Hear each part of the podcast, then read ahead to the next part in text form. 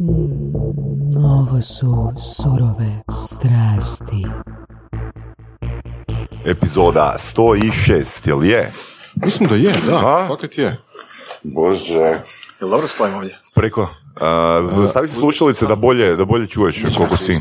Da čuješ sebe, jel si preglasan ili pretih. Da. Recimo Ok. ovako nešto je I ok. da, I da si posložiš e, što više moguće seksi glas. Za žensko slušateljstvo. Indubitably. Ja vidim da ste vi ovaj, već radili na tome.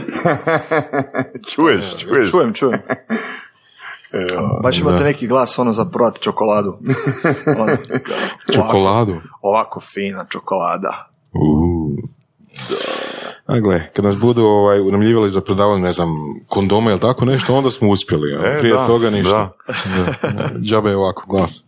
Svaka čast. I e, za početak e, ovog da. podcasta možemo fino okinut auditivno sidro.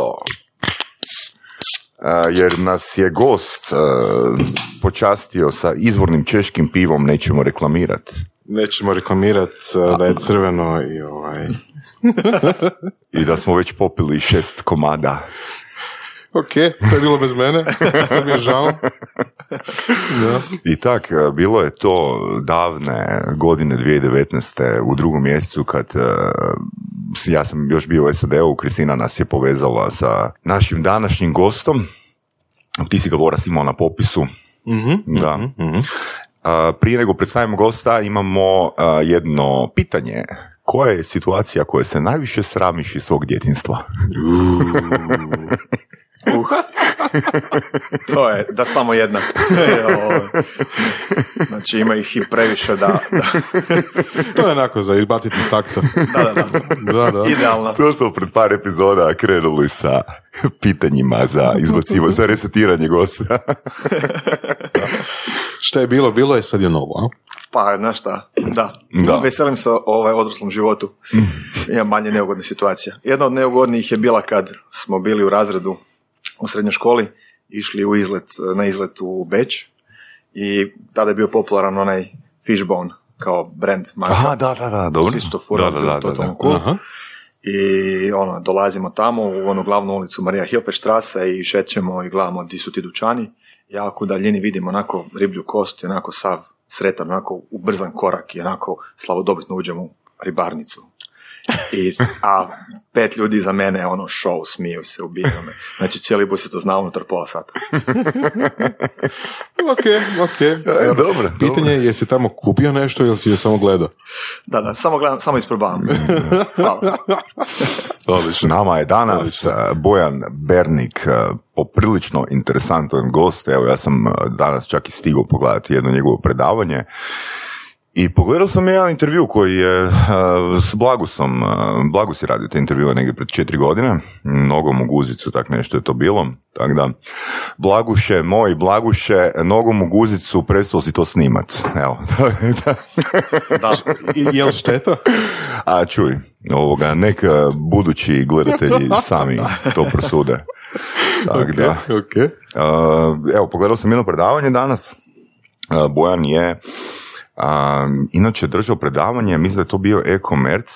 Jel sam to dobro izgovorio? E-commerce, e-commerce. Zapravo, to nije bio e-commerce, bio je uh, Pa, passive, income, passive income.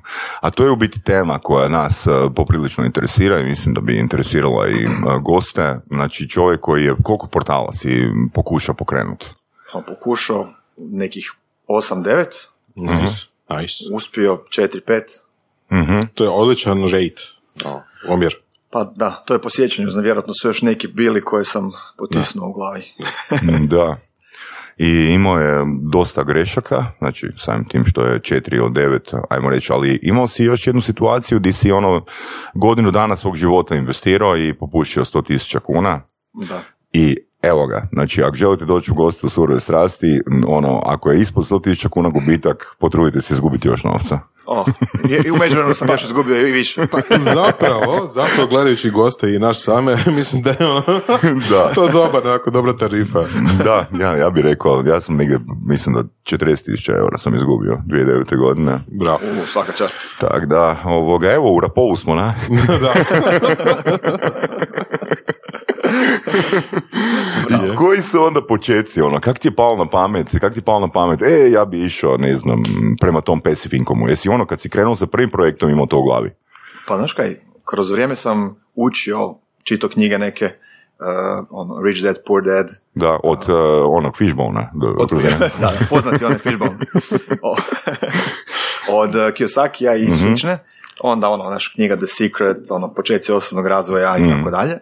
I kroz to sam skužio da uh, život ima puno više za ponuditi nego samo svakodnevni rad i život kao što svi drugi žive. Mhm. Ona kako bi trebalo, ja, Mhm. znaš kako se kaže. I pokušao sam vidjeti znači što ja zapravo želim, na koji način želim živjeti, jer ne vidim zapravo smisao u tome da živiš od dana do dana koji ti je svaki isti i radiš svaki dan iste stvari zato da bi mogu kupiti hranu i nešto Sklonište. sklonište, nebitno je da li imaš više novaca ili manje novaca, svejedno je, Mhm. ali zapravo uzorak tog života je identičan. Da, da. Nebitno je, jel imaš više primanja ili manje primanja, isti ti dan izgleda. Znaš kaj ću ti reći ovoga, mm, ono, super, je, super su preporuke, dio osoba zapravo ono, mm, napravila neku novu smjernicu u svom životu, ono što nas zanima, barem s NLP-evske strane, što je prethodilo toj odluci da kreneš uopće čitati Kiyosakija i slične knjige? Pa, kao Što je bilo prije toga, da je baš ono, e, moram to pročitati? Jer ono, znači, kad sam ja bio klinac, ono, moja mama je akademski obrazovana bila, ja nisam, do tek u 22. sam upisao faks i ona mi je samo gurala knjige, znaš, gurala, ali nećeš, nećeš, nećeš, nećeš, nećeš. nema šanse. Kad starci ponude nešto, Da. to ti je ono I- zadnje. I onda mora se dogoditi neki problem u životu da ti odlučiš, e, gle, od ove knjige imam koristi. Eto. Što je to Znači, bilo? To su uglavnom uvijek neki znači, porazi, neki izazovi Mhm. u životu i tako dalje. Postavilo me cura, idem čitati Kiyosakija.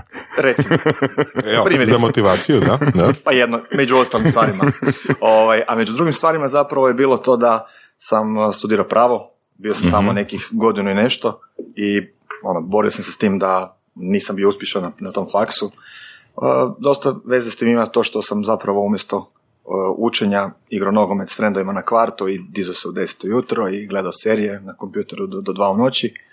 Tako Dakle, da, bio student. Da, pravi student. Definicija studenta. E, a to nije student prava. A ne? Mislim, ovo je, ti si već treći, mislim, gost koji je isto, slično imao priču da su upisali pravo, a, nije im se svidjelo nešto i onda su išli raditi i postali uspješni nešto sasvim Da, deset, da, jel da? da, da. Je, je. Bilo je već. Pa gledaj, mislim, e, ne mogu reći da mi se nije svidjelo, nego sam skužio da mi se puno više sviđa gledati serije, trošiti vrijeme na neke druge stvari u životu i ovaj, lagodan život živjeti i ono, high life, kako se kaže. I onda sam tu prokocko skoro dvije godine života i onda sam upisao ekonomiju, a u međuvremenu sam počeo i raditi razne honorarne poslove i nastavio, ono, do dan danas radim. Znači, od tad sam počeo raditi i uz cijelu ekonomiju sam radio sve žive moguće poslove. Ovaj, ne, ne možete zamisliti kaj sam sve radio, doslovno. A, Čućemo, čućemo. a, ok. ovaj, mogu, mogu, mogu re- reći vam kasnije to zapravo neke stvari. Možeš reći posao s kojim se najviše ne ponosiš. Sad odaberi da li ne ili ponosiš. Pa ovako, znači sad ću vam reći nešto što je ekskluziva. o, gospodine Bernik. Pa ovako, znači, e, poslovi koji su najizazovniji bili za mene, to jest, e, iskreno, ovaj, ovaj najgori koji zvuči kao najgori posao je zapravo bio jemen, Mhm. a, a to je, bio sam za Durex, ovo što ste i malo prije rekli, Opa! O. maskota, Maskota za Durex. da, i radio sam u a, noćnim klubovima, tada je bio Best najjači klub. Kakva navlakuša. Kako?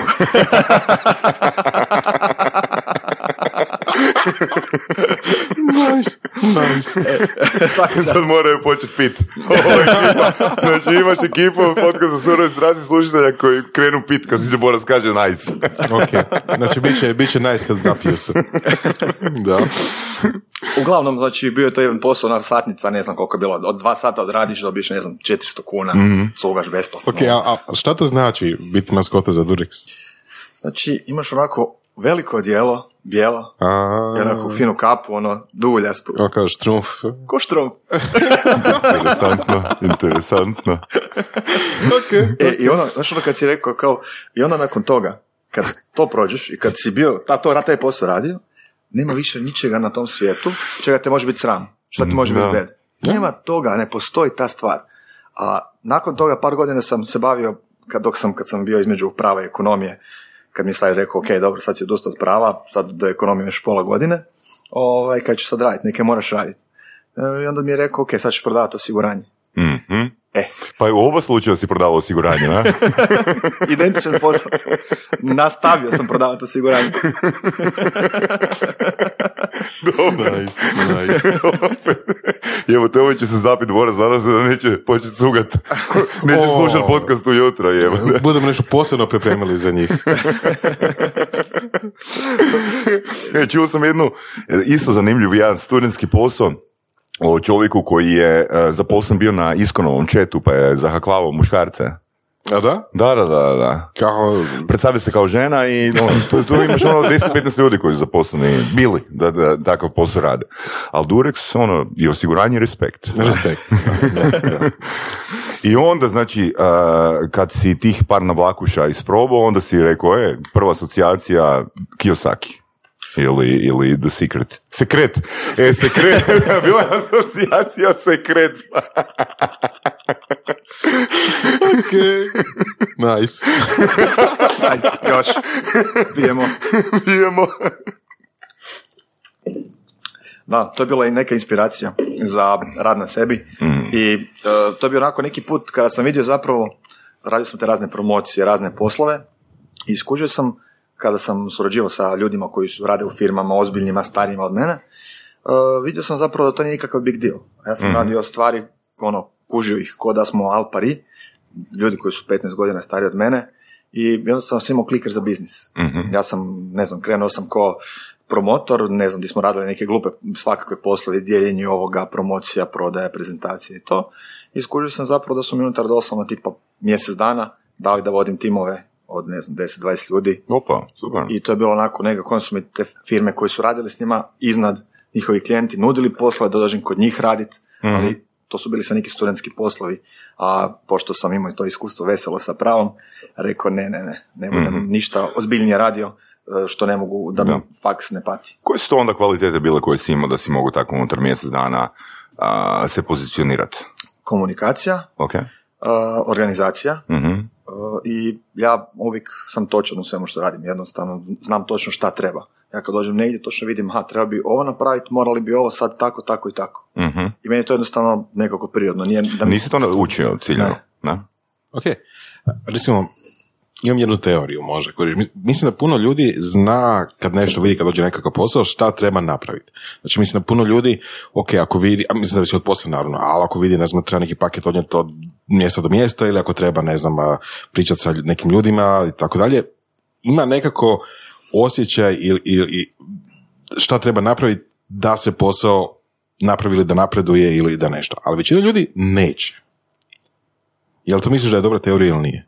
Da neće. Da neće mogu, što? ali neće. Da znaju šta treba napraviti, ali iz nekih razloga to ne naprave.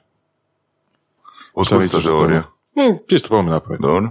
Nekako, znaš, ono kad pričaš, ok, to je sad neko stereotip, znači ono, dođeš u, u neku tvornicu, random, znači totalno ono, izmišljena priča i, znaš, ono, pričaš sa, ne znam, e, čistačem i on kaže, a, da, da, da, samo da šef napravi ovo, samo da ovaj napravi ovo, samo da onaj napravi ono, Da. firma bi ono bila, naš, Ali u mislim, nebu. ali mislim da imaš sustave, e, ako se dobro sjećam, e, idea management, ako ste čuli za to, gdje svaki zaposlenik unutar određenog sustava ima mogućnost e, na papirić napisati... Ovo je, da, da, da, to je drugo, to je drugo. Da. kojiš. Ali čisto govorim, ono, šta razlikuje nekoga koje je, um, ili, ili pokušamo otkriti, e, proaktivnost, Mhm. znači, je To je li razlika proaktivnost ili razlika znati što treba napraviti, Pro- odnosno da, vidjeti što treba napraviti. Kužim kako ću reći. To mislim da je zapravo ta proaktivnost. uh, mislim da je kombinacija jednog i drugog, iskreno. Jel? Uh, ako te nije briga, onda džabe sve. Jel? Ako te nije briga. E, jel? to, to isto, da, da. Tako da to je, mislim, Da to glavni razlog. do... Ako ti je stalo do nečega što radiš, Da. po meni ja kad sam god radio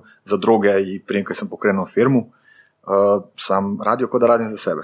I način na koji sam radio uh, je bio ono, doslovno ta firma koja je sad od mog šefa je trenutno moja i kad ja radim tamo, ja ne radim za nekog drugog, ja radim za sebe. Moj posao je moj posao. Ja nema veze s ikim drugim na svijetu može mi biti šef kakav god hoće ili kogod hoće ili bilo šta, ali radim za sebe.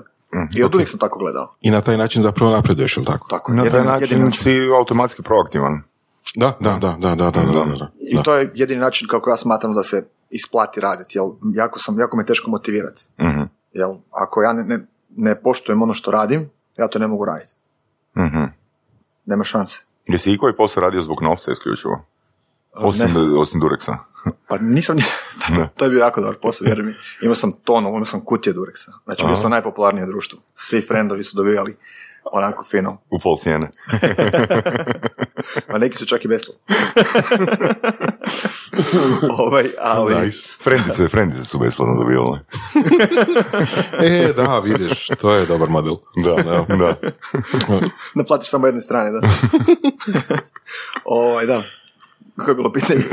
E, I krenuo se čitati, znači, Kiyosakija i slične ovoga knjige. I što je bilo, ono, u kojem trenutku se javlja neka nova ideja?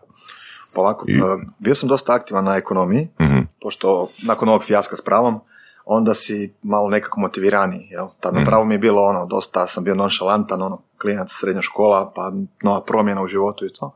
A kod ekonomije je bilo, gle, to je sad to, znaš, neću upisati treći faks, Mhm. A, nego to je to. I sad kaj napraviš, napraviš. I onda sam si zadao malo nekako ipak e, ozbiljnije a, ciljeve. Da više Poput? ne mogu, pa da se više ne mogu zezati toliko. Znači da Mhm. moram taj faks završiti. I kroz taj faks sam onda upisao se u udrugu e-student, Mhm. koja je taman tad se pokrenula, tipa godinu, te godine mislim da se pokrenula. I tamo sam upoznao super kolege i koji su isto bili proaktivni kao ja. I onda sam recimo, ne znam, već na prvoj godini e, u e-studenta sam organizirao da imamo francuski jezik e, za članove. Otišao sam do e, ambasade francuske, zamolio, rekao, evo, treba mi lektorica na jedan, da dva sata tjedno, ako da možete financirati, izdvojiti, mi ćemo naći na faksu prostor i to sam napravio doslovno u jedan dan. Zašto si to napravio? Pa zato što sam smatrao da je to, da trebamo da nekako napredovati, da trebamo raditi neke Ok. stvari za naše članove i kolege na faksu. I među ostalim ja pričam francuski i htio sam također isto i ja učit, pa da napravim nešto korisno za sve. Mhm. I to sam uspio stvarno dogovoriti u par poziva, doslovno ono, stvarno čas posla, bili su jako uh, pristupačni na, u ambasadi, samo što je na kraju ispalo nakon godinu dana što je to super funkcioniralo, da faks nam nije mogao omogućiti ekonomski u Zagrebu koji ima jedno 500 učionica, oni se nisu mogli organizirati nama jednu učionicu dva sata tjedno, da je slobodna, da znaju da će biti slobodna Mhm. tjedan. Da. I onda je tu propalo ta priča. Da, možda dobar primjer ovoga proaktivnosti, jel, Lovaras? Je. I ono što je još interesantno kod Bojana, a, je taj njegov a, go-giving mindset. A, baš sam u predavanju danas koji sam pogledao, znači imaš portal a, je- jedan klik, jel tako? Tako je? I on si u tom predavanju spomenuo kak je zapravo um, uh, tvoja ideja da apsolutno svi, svi koji su u lancu imaju benefita. Tako. Uh, možeš dati konkretan primjer. Znači, ti prenosiš, odnosno taj portal prenosi ovoga najčitanije uh, vijesti od drugih, ali opet uh, znači, generiraš zapravo promet njima. Samim tim što je samim tim što je promet generiran njima, opet oni imaju benefita i spremni su kad se treba vratiti uslugu. Jel tako? Točno to. Da, Znači, zapravo je poanta priča da smo svi tu u lancu sretni i zadovoljni, tako je, da. uh, da se stvara vrijednost za čitatelja, Mhm. a zapravo ja sam, moj jedan klik je portal koji je zapravo neki kurator vijesti, znači neko Mhm. centralno mjesto, gdje je nastala je vizija kada sam ga pokretao, tada je bilo jako puno malih, velikih portala, nekih blogova i tako dalje, i bilo mi žao zašto bi samo veliki portali imali toliku čitanost, zašto neki mali portali ili blogovi Mhm. Koji imaju super content, originalan, gdje se Mhm. ljudi stvarno potrude i imaju neku uh, viziju, trud, stvarno naprave originalan, genijalan content, oni nikad ne dođu do čitatelja koji bi trebali dobiti. Mhm. I zapravo je bila ideja, ok, jedan klik će imati sve od svuda, od velikih portala, ono što ti treba i što očekuješ, od malih blogova, od malih portala i najkvalitetniji kontent će biti ovdje. I da dignemo zapravo općenito znanje, uh, obrazovanost, inteligenciju ljudi koji nas čitaju u- Hrvatskoj na neku višu razinu. Mhm. Da ne ovisi samo o jednom jutarnjem indeksu NetHR-u i tako dalje. Evo, svaka čast, ono. Da, a, odlična ideja zapravo. Da. I ovaj, je li uspjelo? Što znači uspjela? Da. Definicija. Gle, uspjelo je Po tvojoj definiciji. Pa gle, portal ima super čitanost, znači čita ga preko 25.000 čitatelja svaki dan, što je stvarno Di, odlično, jel? od koga je većina direktno dolazi na portal. Znači, ne, znači mi uopće nemamo Facebook, to jest ne postamo na Facebooku, nemamo ništa s Facebooka, Mhm. jer nemamo svoje članke i zapravo većina ljudi zapravo dolazi baš direktno na sajt. Što znači zapravo da su stvorili neku naviku i da oni to vrednuju kao izvor. A, Sam portal sam napravio a, prijašnje verzije portala, prije ovog što smo dodali taj RSS, a, automatsko povlačenje članaka, nastalo je kao baza linkova, a to sam napravio zbog a, svog tate koji je me stalno pitao kako je, odem na onu stranicu di se nalazi, di kliknem, šta napravim. Ja, interesantno. Onda sam postavio taj popis linkova, to je bilo onako doslovno par dana, gdje sam popisao šta je postalo u tom trenutku prije, koliko to već ima, 11-12 godina, Da. gdje je šta, da on može imati to kao homepage. Mhm. Tada nije postojala onaj napredni Chrome, Chrome nije postoji ni blizu, ni drugi brauzeri su bili jako loši. I ti kad god ugasiš kompjuter, ti si izgubio sve tabove. Mhm. I ne možeš više doći ponovo do njih. Danas je to lako, danas više ne, ne bi malo smisla to raditi na taj način, jer ti sad ugasiš, vratiš i svi su tabovi tamo. Mhm. Tako da je bilo još hrpa nekih sitnica malih, jel tad kad si gasio browser i tako dalje. Ali to je super primjer da zapravo rješavaš problem koji tebi treba, odnosno u ovom slučaju tom tati, jeli? ali znači nije, nije nešto, neki abstraktni proizvod, abstraktni web, nego evo, konkretno barem jednog korisnika imaš sa takvim potrebama i on to voli. Tako je. Da. A, čekaj, samo zbog tate ili si imao još neku viziju? Pa tada kad sam, kada sam napravio prvu verziju sajta, to je bilo doslovno napravljeno tipa u par dana Mhm. i to sam napravio ovako usput, baš zbog njega. Evo, A testirao sam Obično, kasnije, testirao sam da vidimo, malo smo podijelili okolo prijateljima, posla na mail i tako to. Zamolio sam uh, tadašnjeg uh, poslodavca na, na Monitor HR-u Mhm. da zašeramo taj link, da ljudi vide kako, kako im se to sviđa.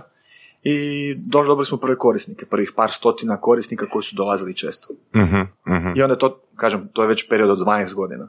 Tako da prvih par godina, kada su bili samo linkovi, su je to bilo do tisuću ljudi dnevno. Da, da, da, da. To je bio prvi projekt, ili? Ne. Ne, prvi projekt zapravo je bio, uh, koji je propo, je bio uh, sljedeći, a to je da smo, da sam napravio uh, CD sa flash igricama i sa nekim, ono, em, muzikom nekom, ali neka ljeva, to, to je midi muzika je bila još tada, Mhm. neka, ono, to je bilo davno. I kad Sto sam- komada, a? Da. Napravio sam, ne znam, tipa sto komada ovaj, tih eh, CD-a i kao božićni poklon. Onako je bilo sve ukrašeno, A. djed mraz i tako dalje. Imao sam teoriju, ok, super to, znači tu su oni screen saveri, wallpaper, i ovako Da, neke da, da. sve cool stvari koje smo najviše voljeli dobiti na, ne znam, bug CD-u i tako dalje. Ovaj, to je bilo totalno cool to vrijeme. A, I ja to fino, našao čovjeka koji mi je skopirao to, napravio sve tip top, ne znam, to me koštalo, ne znam, par tisuća kuna. I ja ću sad dobijem to ovako na hrpi, sve super, divno, krasno. A ja strategiju, to ću sad prodavati. Od vrata do vrata. Opa. Kucat ću ljudima u zgradama, živio sam na Savici, ne ogromne zgrade, velike, tamo samo jedna zgrada ima, ono, valjda tisuću stanova. I, ok, i sad kao krenem ja, ću, sad ću, i rekao, ne. ne jednostavno se nisam mogao natjerat da krenem to prodavati. A jesi pokušao?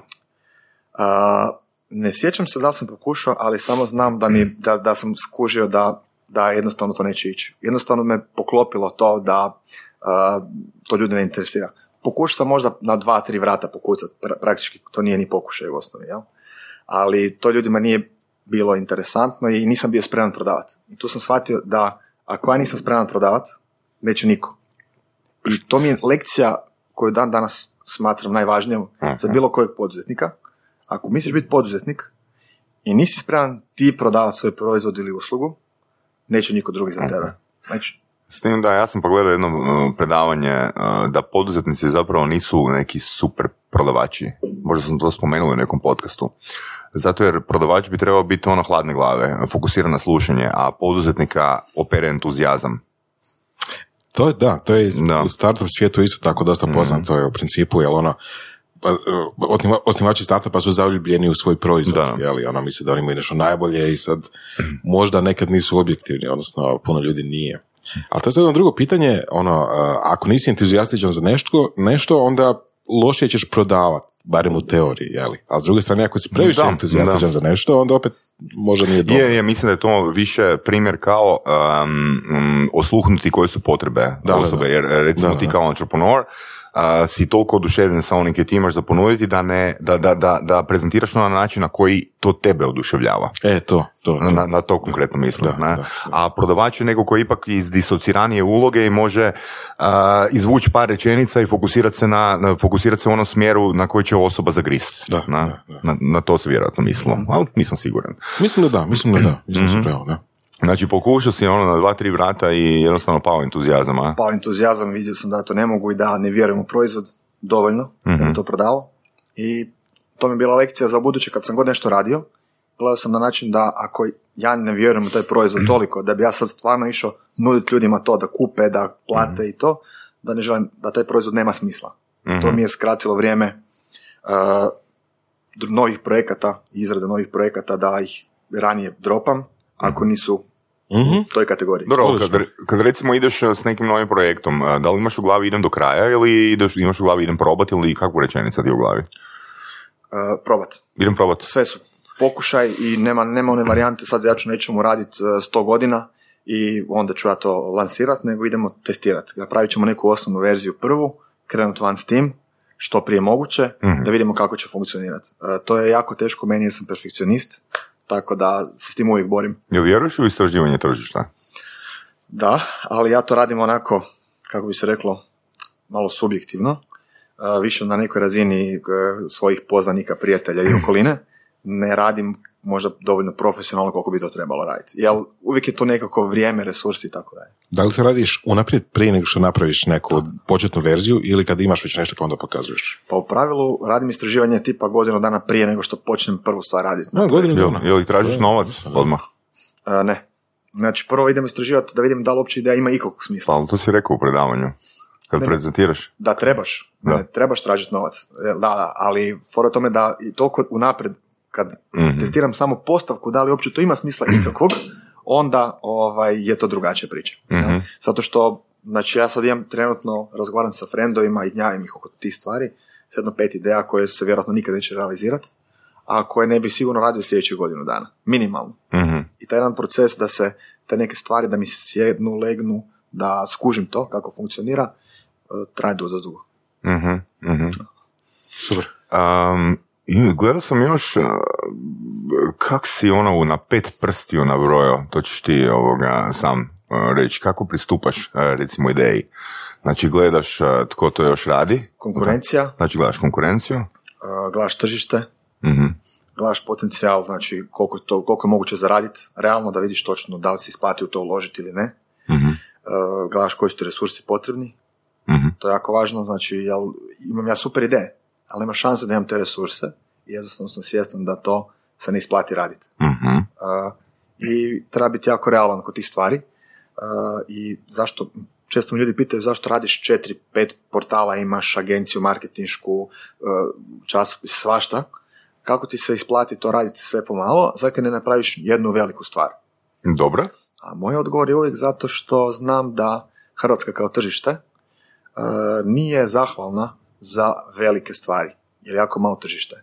Mhm. I ti u više segmenata i više niša možeš dobiti, uh, možeš biti dobar i možeš biti među najboljima uz minimalne resurse i minimalno ulaganja, uh, dok uh, ako fokusiraš i staviš sva jaja u jednu košaru, ti moraš pokušati probiti neke, neke barijere, neke plafone koji su jako teški i realno pobornik sam statistike i Mhm. dosta sam racionalan i ne mislim da sam ja neki genijalac i neki sad ludi vizionar i mislim da su ove stvari koje ja radim su dosta jednostavne i trudim se da budu jednostavne i da imam veliku šansu za realizaciju.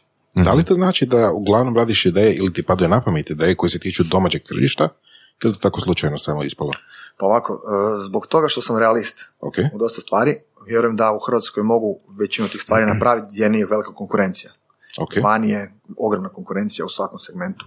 Trebaju ti veliki resursi da to isfuraš i sutra možeš dobiti novog konkurenta koji će te baš ozbiljno prodrmat, koji ti može napraviti, uzeti dobar dio posla. Možemo li Bojane svaki, svaki od tih točaka proći? Znači što se točno definira po tim? Znači kad kažeš ono imam ideju, prva stvar konkurencija. Na što točno misliš kad kažeš konkurencija? Ideš istraživati tko već postoji ili ne postoji? Tako ili... je. Ok, Ko to radi, mm, ok. to ili nešto slično, Ok. kako to izgleda, kako izgleda njegov proizvod ili usluga. Da li je to loše napravljeno, dobro napravljeno, poglašeno Mhm. poslovnoj Hrvatskoj, kako posluje, Mhm. da li mu je to jedina djelatnost ili ima još, koliko ljudi ima. E, pokušaš čak i kontaktirati te ljude. A da? Ja sam često za svoje nove projekte kontaktirao ljude koji su radili nešto slično, jel?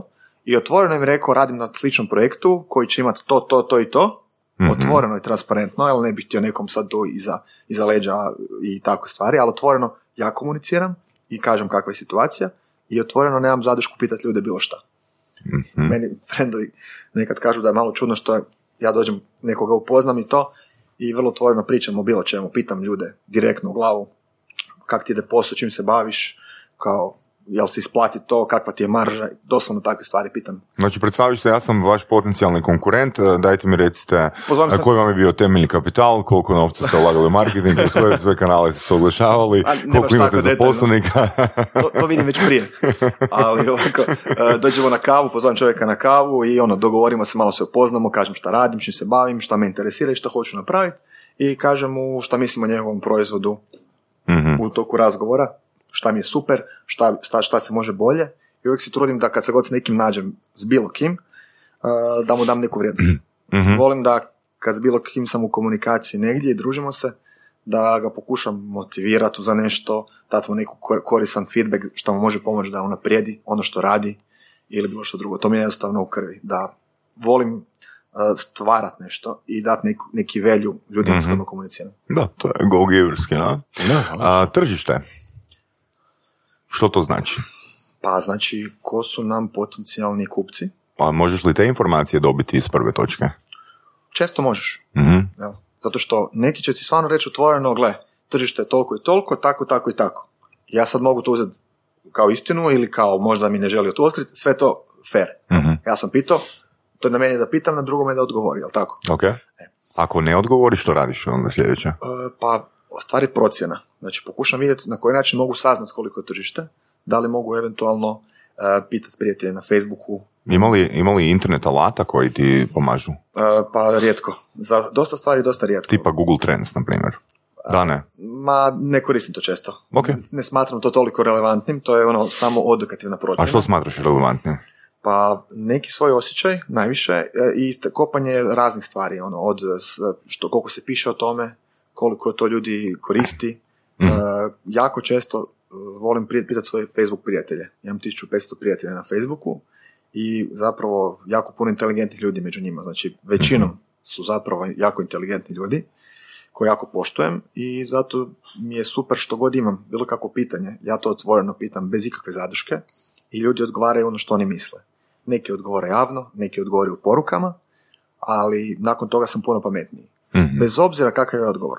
Pozitivan, negativan, nema ga ili je ono nešto deseto, to su Mhm, informacije koje vi ne možete izgooglat, ne možete ih naći nigdje, on, osim onoga što sam ja motivirao ljude da, da, Da, se sjete oni Super. svoje glave. To je nekakav crowdsourcing zapravo. jel? Da, da, da. A Pitanja. instant je. Znači, meni dođe Da. neka ideja na pamet, to često radim. Da. Neka ideja na pamet pukne mi, ja samo napišem status na Facebooku. Da. Ljudi odgovaraju, Odlično, javljaju. I to je to. Da. I to je onaj proces puno, puno prije bi- bilo kakve realizacije ili bilo čega da dođem blizu toga.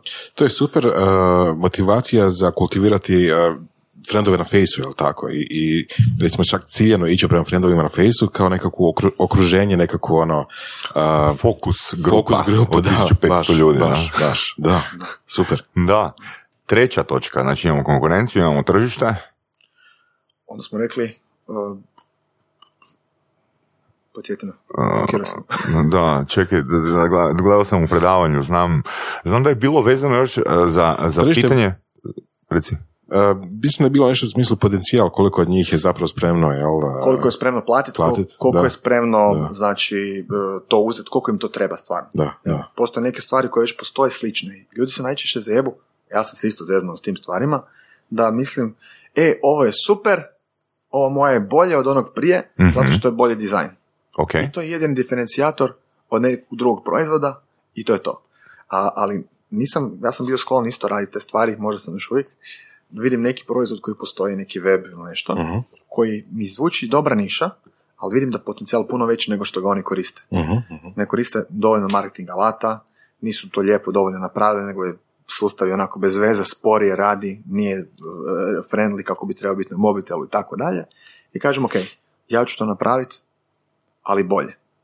Ja ću to izmarketirati puno bolje, postaviti bolje, da, da funkcionira neke hrpu dodatnih opcija koje njima fale. Ono, jel, ako nije velika diferencijacija, barem šta ja mislim da je Mhm. diferencijacija, neću to raditi. Nema šanse da radim slične proizvode drugima. Odlično, da. Nikakve, to je, ne motivira me to. Mhm. Dva pitanja. Znači, prvo, um, recimo, što ako konkurencija ne postoji?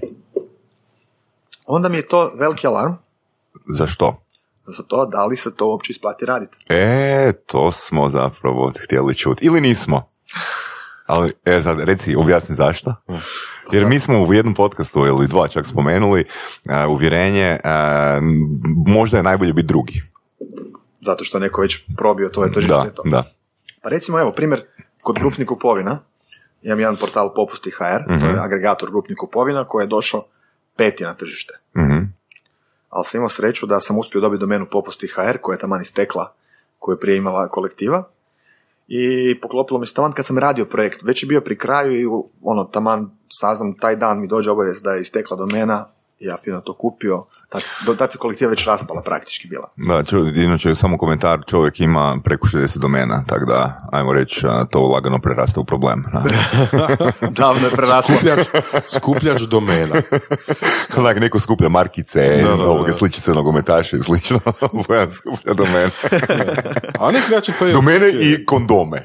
Da, da, da. Kućeš bolje, kućeš bolje.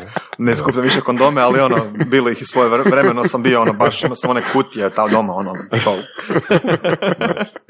Ovaj, Znači, svake, za svaku ideju on tražiš domenu, kupiš ako je slobodno, Da, tako je, dalje. tako Da. je. Čekaj, baš kad dobiš ideju, odmah kupuješ domenu. pa, ako je slobodna, ako je fakat Da, dobra, da, da. Super, Jel, super. e, brijem dosta na domene koje su ono jednostavne, Mhm. nisam toliko za neki, neku branding priču, ja, ja uvijek recimo da postoje dvije domene, uvijek ću izabrat e, generičko ime, Zanimljivo. E, da. jer mi je to logičnije. McDonald's i Morgan Gray. Gle, to, je- to je druga priča.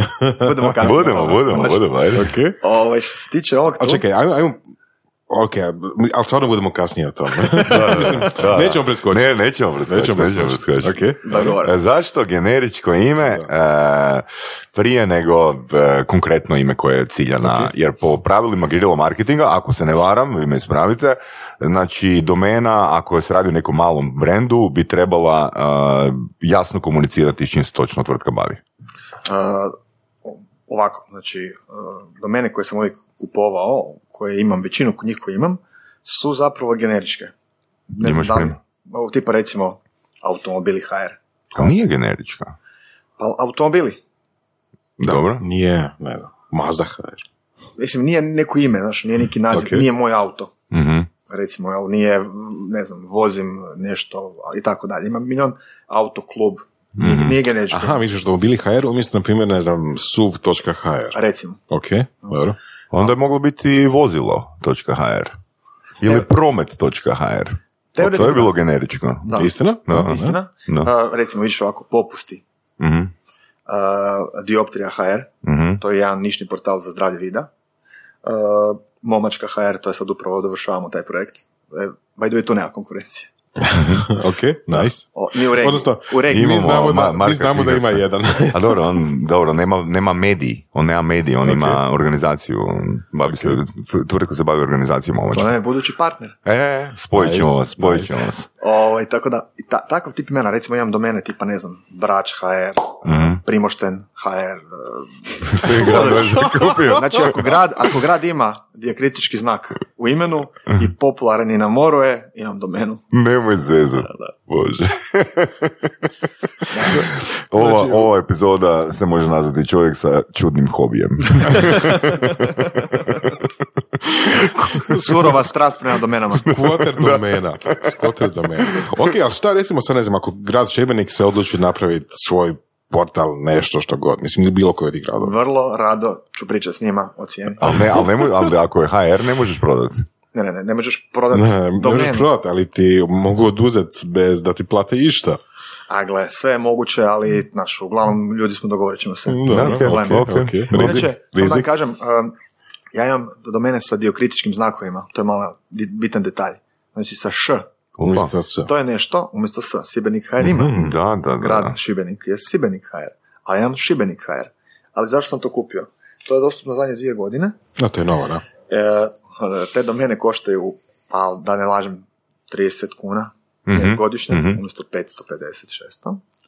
I a, Interesantno. Google, Google ih gleda isto kao ove s- bez dijakritičkih znakova.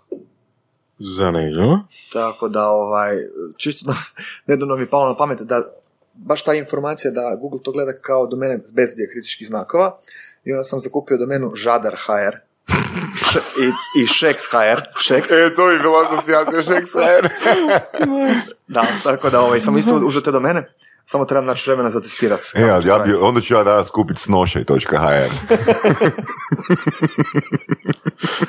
pa ćemo linkat ono prek snošaja, nek dolazi na surove strasti. Da, evo vidiš, da. A čekaj, na koju foru su tako jeftine? To su neke nove domene koje su sa dijakritičkim znakovima i to je tako Karnet odlučio jer nije neki veliki interes za to. Zapravo Aha, za kao- za njih ne zna uopće. Popularizaciju, odnosno popust. Da, znači to je kao neka, akcija. jel kako imaš na čirilici domene na, u nekim drugim državama, tipa Srbija, Rusija i tako to, tako kod nas sa dijakritičkim Mhm. znakovima na HR domeni, jel?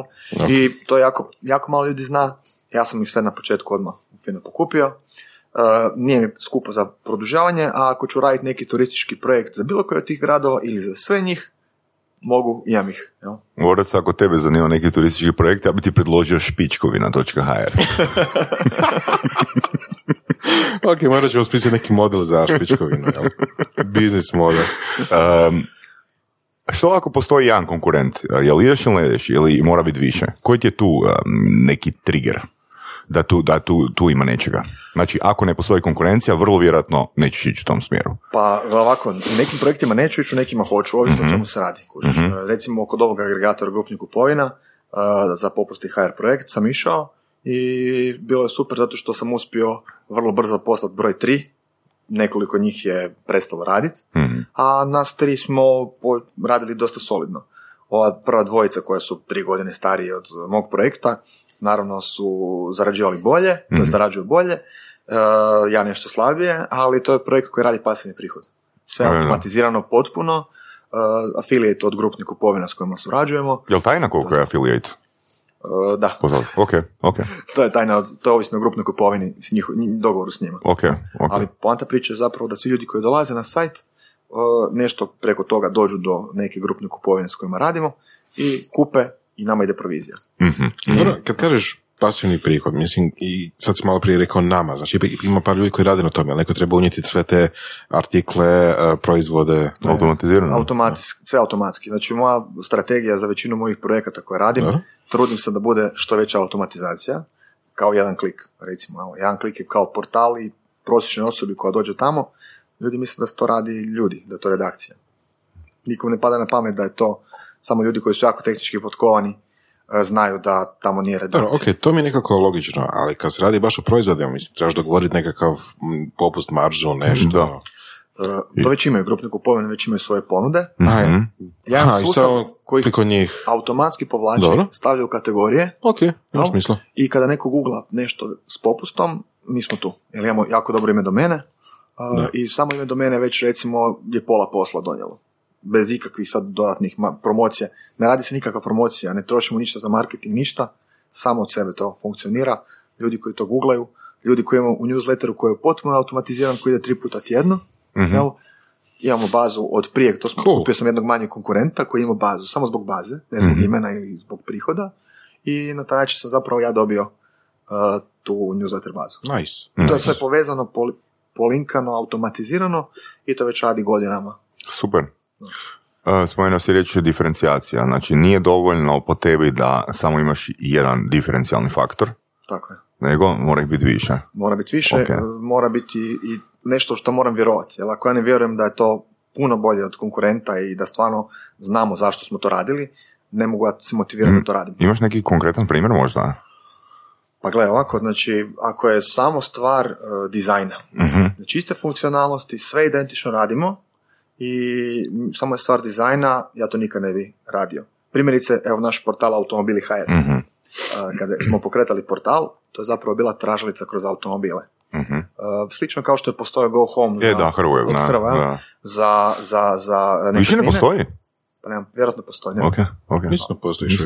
da- Nisam, nisam naletio dobro, pa nemam pojma, ok. Uh, znači, kako je to postojalo, znači, tako smo mi napravili za automobile. Jer mi je Mhm. bilo, ok, postoji za nekretnine, dobra je fora, velika konkurencija oglasnika, zašto ne postoji za aute? Ista stvar, jel? Zašto da moram ići na 4-5 koji su slične veličine, jer tada je njuškalo tek bilo, vam reći, nije bilo toliko dominantno ni jako. Bili su ok, ali daleko od 50% tržišta su bili, jel? Mhm. I onda je bilo suludo kako naći neki auto, jer im bilo neki deset oglasnika. I napravili smo tu tražilicu kroz to, Uh, ali vrlo brzo se desilo to da smo skužili da je njuškalo baš jako ulaže u marketing i raste in, ono intenzivno, a da ovi svi propadaju. U podcastu Surove strasti upoznajemo ljude koji su strastveni u onome što rade. Ovo je podcast za preživljavanje u surovoj stvarnosti. Pridružite se Saši Tenodiju i Ivanu Vorasu u otkrivanju što pokreće uspješne, motivirane ljude. Ljude koji su strašću, predanošću i vizijom postali kreatori vlastitog, a i naših života. I ono najvažnije, saznajte kako su to napravili. Slušajte Surove strasti. Po načinu komunikacije s tim malim oglasnicima sam već na početku vidio da uh, se ne razvijaju, ne ulažu u ništa, uključujući oglasnik HR pogotovo, koji su, Mhm. jednostavno su svi toliko bili spori i neefikasni i kod komunikacije s nama i kod svega, da sam skužio da to neće dugo. I onda sam unaprijed, uveo sam samo ovako sa strane u sidebaru, jedan članak tjedno. Da vidimo kako bi išlo kada bi imali članke. Iako inicijalno moje pravilo tada, to je bilo negdje tamo 2011-2012, nikad ne želim imati portal sa uredništvom. To je Mhm. smrt, ogromni troškovi, Da, da. pogotovo na našem tržištu, ne. E, i onda smo to malo pojačali, pa smo napravili redizajn godinu dana kasnije gdje smo stavili jedan članak dnevno, gdje je ovaj dio bio ipak malo dominantniji.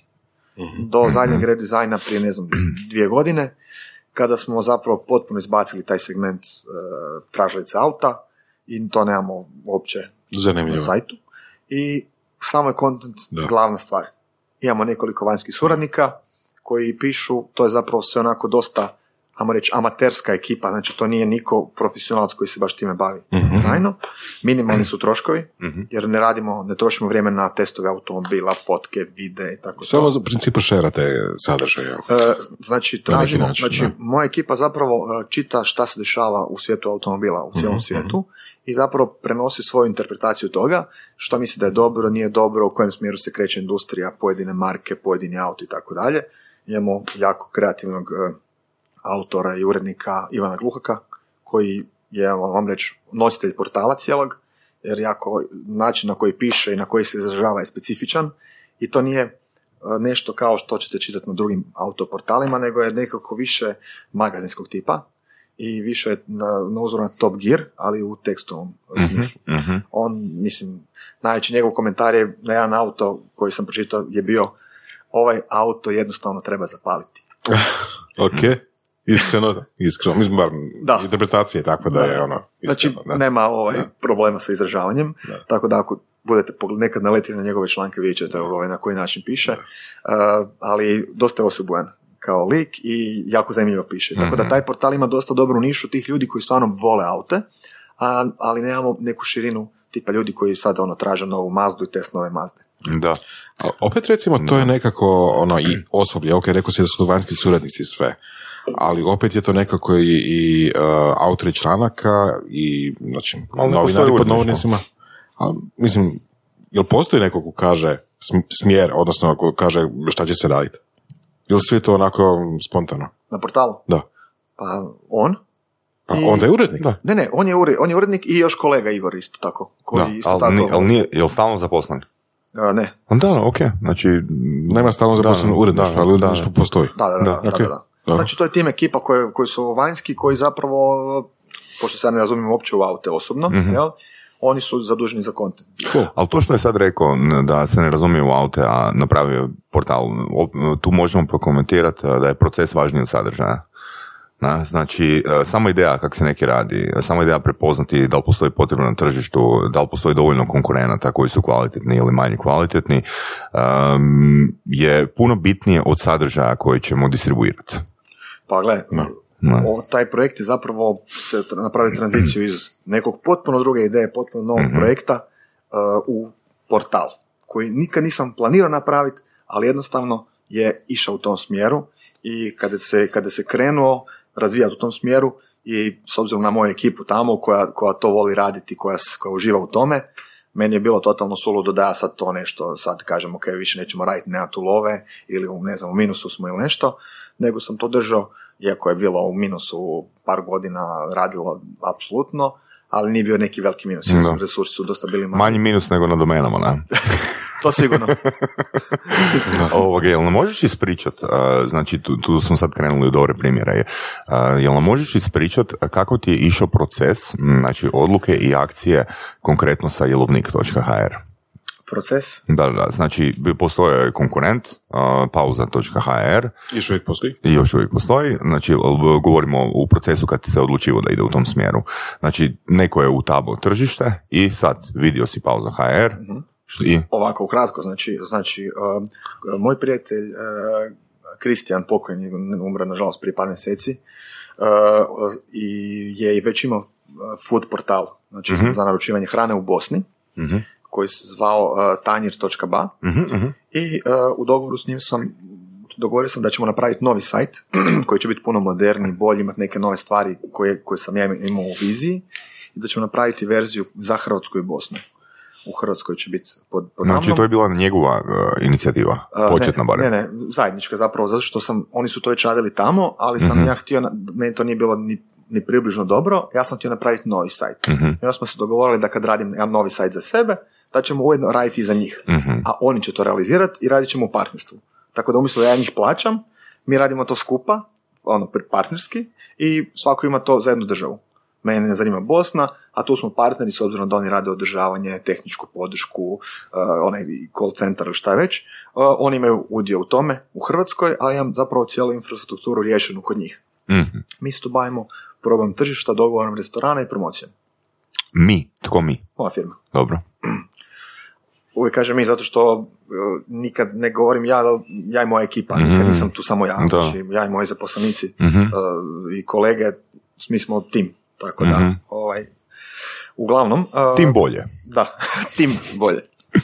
U svakom slučaju, pauza je bila dosta dobra i postoji jedan problem, jedan detalj koji je bitan u cijeloj priči, je to da e, ja nisam tip koji će naručivati online, nego sam ja tip telefoniranja. Znači ja kad nešto trebam, bilo kim, bilo gdje, Znači, nisi tip koji se razumije u aute, nisi tip koji naručuje online, a sve radiš to. Da, Da, da, da. da, da, zanimljivo. ali isto tako sam istražio i vidio sam da ljudi, hrpa ljudi voli to online, da su Ok. introverti. Jel? Skužio sam u startu da postoje introverti i ekstroverti i da ovisno o tome se oni ponašaju na internetu drugačije.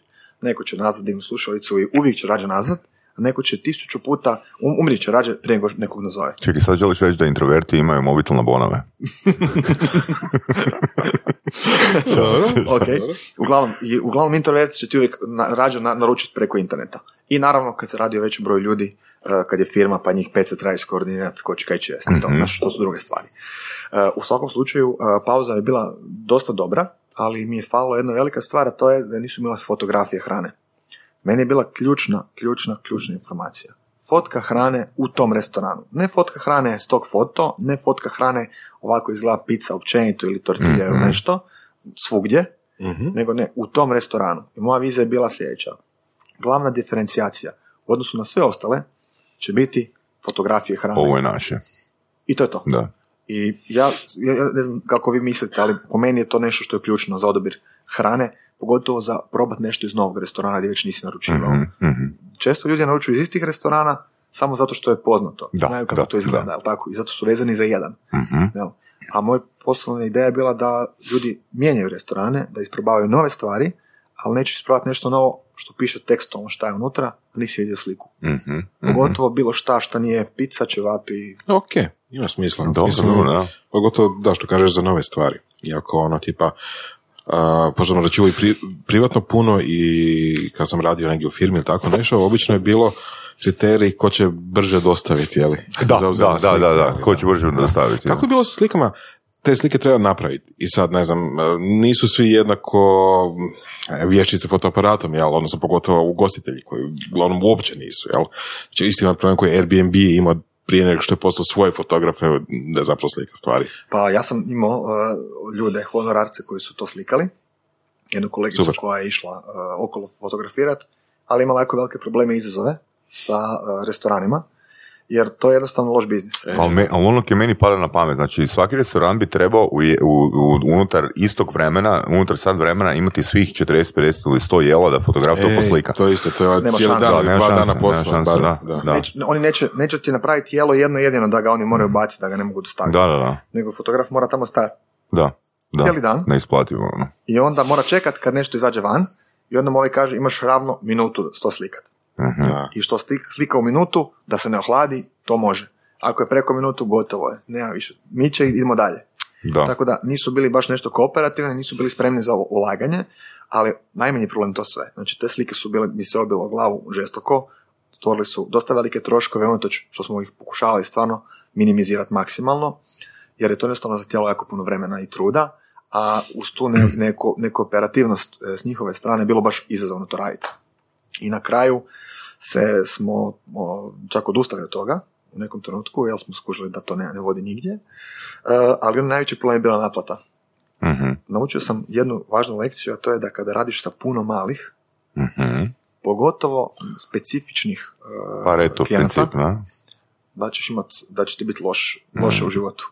Znači bolje imati nekoliko kvalitetnih klijenata i kvalitetnih odnosa, nego puno osrednjih i nekvalitetnih. Da. Da, ili u principu, oni su svi tebi bili uh, partneri, odnosno barem na neku razinu Tako, partneri. tako je. Ovisio si o njima koliko oni o tebi. Točno. Nažalost imam iskustva s ugostiteljstvom i mogu potvrditi to o čemu Bojan priča da ti kad si u tom okviru fakat si Najebu. A, ne najebo, nego ono, baš gledaš na a, sve ko trošak, a, ne gledaš na dobit. Na, jer, velim ti, u teoriji danas možeš otvoriti lokal i, to jest a, neki restoran i staviš na jelovnik to HR ili na pauzu HR, oni ti daju besplatnu reklamu, ali ti to ne vidiš kao besplatnu reklamu, ti to vidiš kao trošak. Na? Da. A opet ono, možeš se fakat fino pozicionirati za nula ulaganja, nego samo ono da, da, da, da se napla, da naplaćuješ provizije. Na. Mislim da kad bi to gledali na taj način, ono bi se skužilo ono koji je potencijal toga. Na. Da, I to Ono. provizije su bile tipa Da. ono 5%, 5%, znači što je smiješno. Znači stvarno od tog ne možeš ništa napraviti. Zapravo to je ulaganje u marketing njihov Da. direktno. Znači to je zapravo grupa restorana koja dobije zajednički marketing online koji inače ne bi radili i ne rade. Tako je. Jel? I zapravo se taj posao slijeva njima direktno. I mogu se diferencirati po Tako lokaciji, mogu se diferencirati po cijeni, mogu se igrati sa vremenima dostave, znači stvarno super model. I još jedna bitna stvar sad kad si rekao uh, 5%, znači ne znam ko- koliko je to poznato da recimo za uzet uh, McDonald'su u franšizu trebaš prvo imati milion uh, dolara u gotovini koje prvo uplatiš njima, onda znači cijeli taj lanac uh, znači narudžbe ide od uh, njihovih proizvođača ili licencnih proizvođača, znači plaćaš kao vlasnik uh, franšize hranu i još dodatno od prometa 12,5% daješ uh, McDonald'su. E sad, to je ozbiljan novac. Ali, opet, ako se fokusiramo na vrijednost marketinga, na 10 filmova sigurno ima barem tri filma u kojima vidiš McDonald'sov znak. Tako da, ono, ja to gledam, da, ja to gledam, ono, tu je fakat dobit, ali ono, ono što super mi je rečenica od Čolaka bila, da su ljudi u krivom mindsetu, mislim da smo to isto u par podcasta poslije spomenuli, da su ljudi u krivom mindsetu, da nije bitno koliko nešto košta, nego bitno koliko je roj Da, da. Na, na, na, na, na to. Na. Točno to. I ja se trudim zapravo sa, um, kroz sve klijente s kojima radimo preko Mhm. agencije, uh, komunicirati baš to. Nije bitno ulaganje, bitan je roj. Ako je roj dobar, tebi se isplati ulagati još više, do Mhm. neke razine. Tako je. I to je to. To je recimo jedan primjer. A, I što onda kad si skužio da ne ide to sa fotografijama?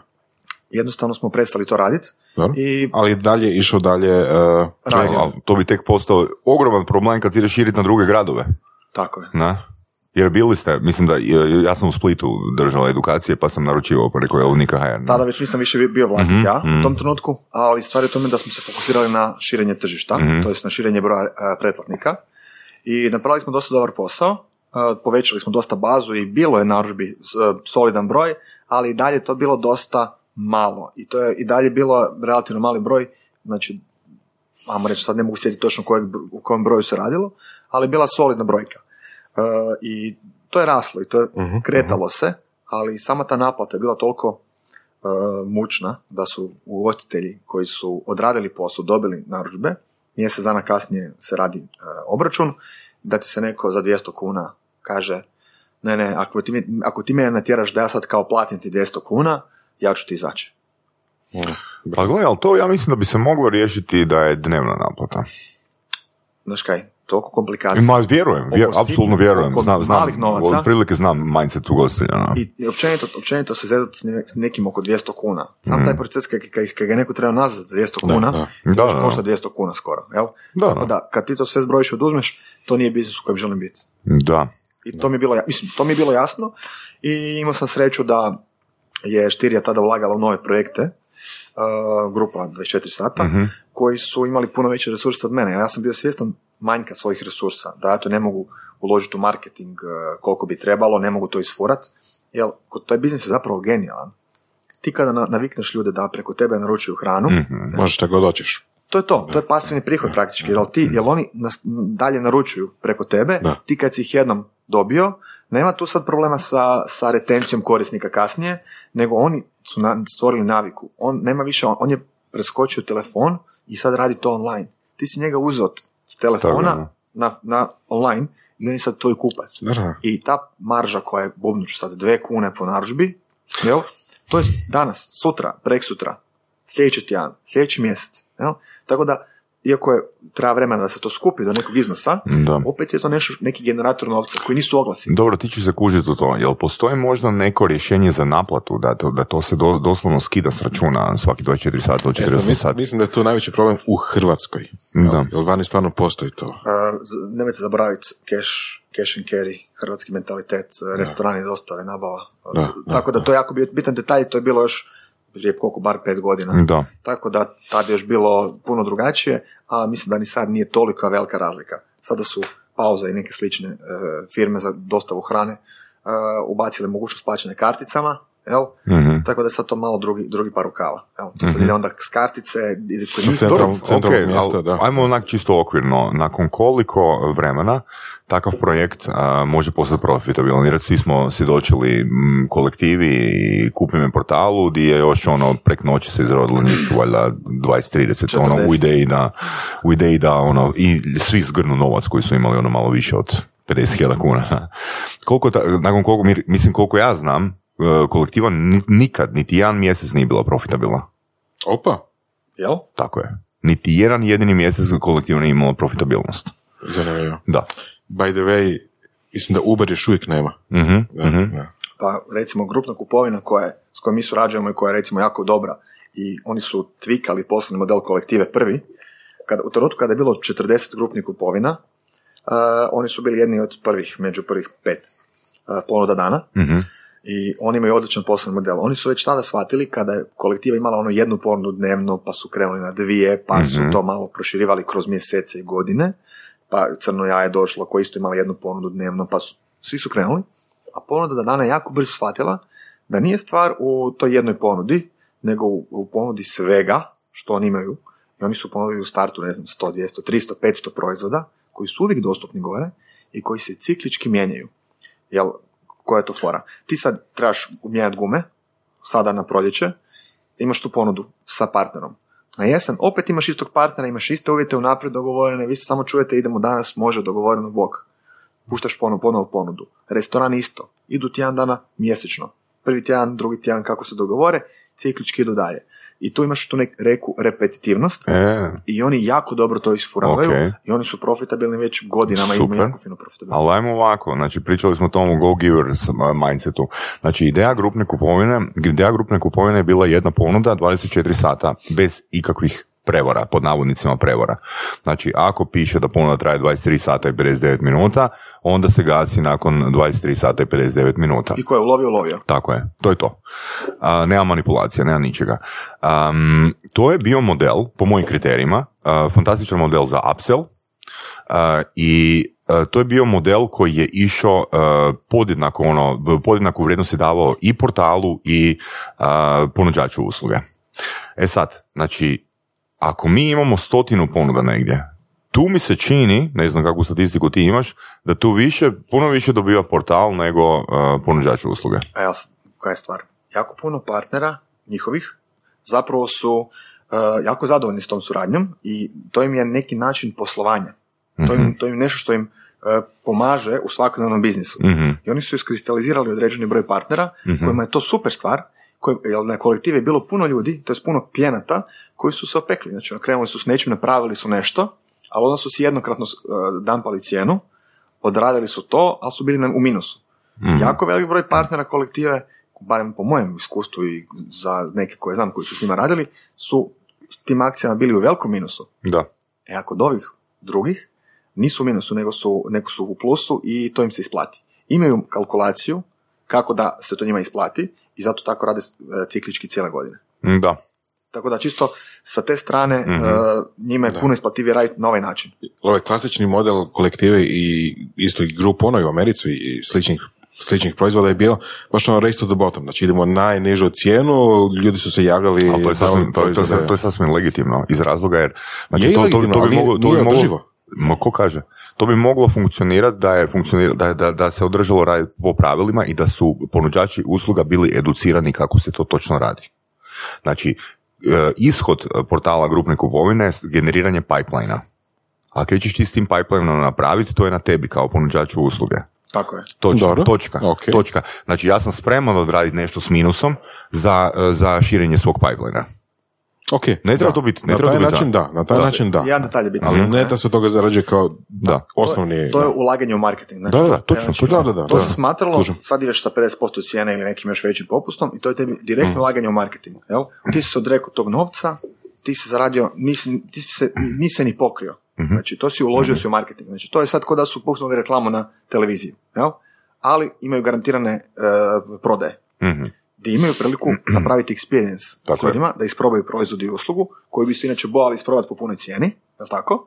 I onda kasnije mogu, i jako puno firmi je isto tako profitiralo od toga, gdje, je- je neko došao na, ne znam, kod nekog kozmetičarke prvi puta, po nekom popustu, i kasnije nastavio dolaziti kod frizerke, na nekim, na nekim aktivnostima i tako dalje. Jel, tako da, to je, to je imalo jako puno smisla. Mhm. To što neki nisu znali dobro odraditi to, Da. ili neki restorani pa ti da manje hrane, pa je loše iskustvo, a ti si onaj s one grupne kupovine, mi na tebi ne zarađujemo i sad ti građani drugog reda, E, da. to im se obilo glavu. E, da. Da, da, da, Da. da, je, je, je, je, slažem se, slažem se.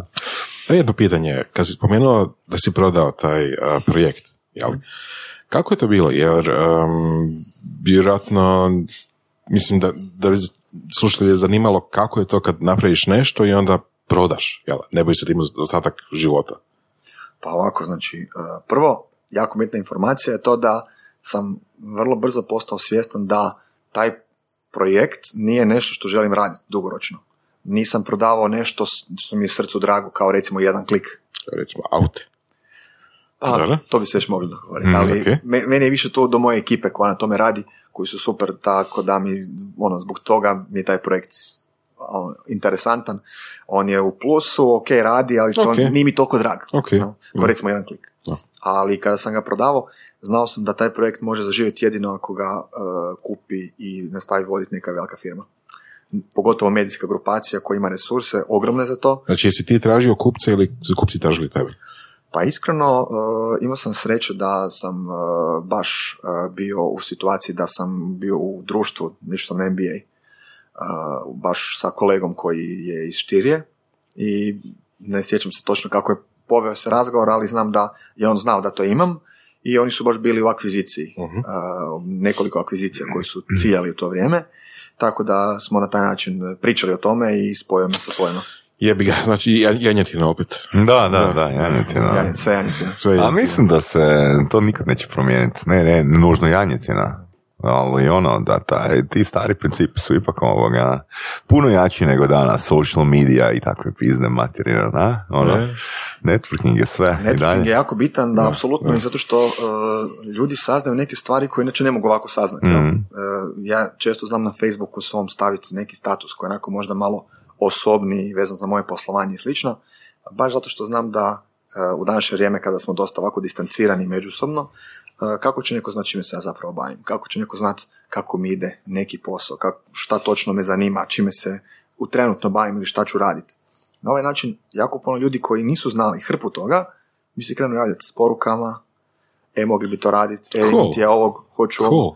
A neki moji frendovi koji to ne kuže, onda kažu pa kako zakaj to napišeš, pa kako možeš takvi status staviti, recimo zašto pišeš o svom Da, poslu da, da. ili o nekim svojim financijama i tako dalje. A zapravo na taj način to je zapravo tipično sidro za ljude koji će se naći u tome Da. i gdje ćemo stvoriti nešto novo. Mhm. Da, da, da. Jako dobro radi to.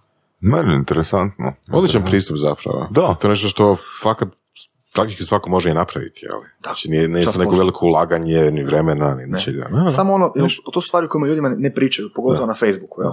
o tome. A nekom padne ideja, e vidiš, imam ti toga i toga, upoznat ću te. Ono, Mhm. najbanalnija stvar, di ću ja pitat svoje, sad pojedinačno, ja sad da nekog tražim. Ne tražim. Da. Samo kažem, radim na tome, ili to je tako, ili ovo ide tako. Da, da, da, da. I ljudima samim dođe ideje. Ili Mhm. neko kaže, imam kampanju, ili imam klijenta, ili imamo s ovim raditi. Da, Bojane, ono, s obzirom da imamo toliko projekata iz eh, tvoje glave, eh, imaš li ti svoj eh, elevator pitch ili način na koji se predstavljaš? Pa zapravo, uh, dosta sam ovako samozatajan i trudim se biti, uh, mislim, ja sebe gledam dosta ovako uh, skromno, uh, ne volim biti glum, Skro, skromni pasivni prihodaš. Tako, da. Može. Pa, znaš šta, tako da sam malo sam sramežljiv po tom pitanju. Ja uglavnom kažem da sam da imam marketinšku agenciju i neke svoje portale. To mi je nekako, uglavnom kada s nekog upoznam, tako krenem pričati, jel? E, nisu to portali koji su neki ogromni, veliki, najpoznatiji, iako dosta ljudi zna za njih, što mi se ispostavi kad se s nekim upoznam. Ali, ono, uvijek sam nekako sramežljiv. Ne- Jednostavno ne želim ispast da se hvalim ili da sam prijetić nekom u komunikaciji i tako dalje. Da, ono, da sam, ono, tu sam Bog, mogu, tu sam za sve što hoćeš, pričat ćemo o tome što god, Mhm. na taj neki način. Da, interesantno. E, onaj dio koji je Voras e, krenuo, znači e, ih je bilo u Blagosovom, onom nogom u dupe. Dupe, da. A, zašto generičko ime, još jedan put, zašto E. Morgan Gray, a, a ne... Čekaj, tvoje prezime je slovensko, ne? Da. Da, moja, moja jedna bivša cura se prezivala, ko ti, ne, čudni, čudni ljudi s tim prezimenom, ne? Ali Kako mlada već Slovenka? Kak si, kaj? Kako mlada već Slovenka? Da, da, E, da. Da. Prije zrča, prije zrča. još.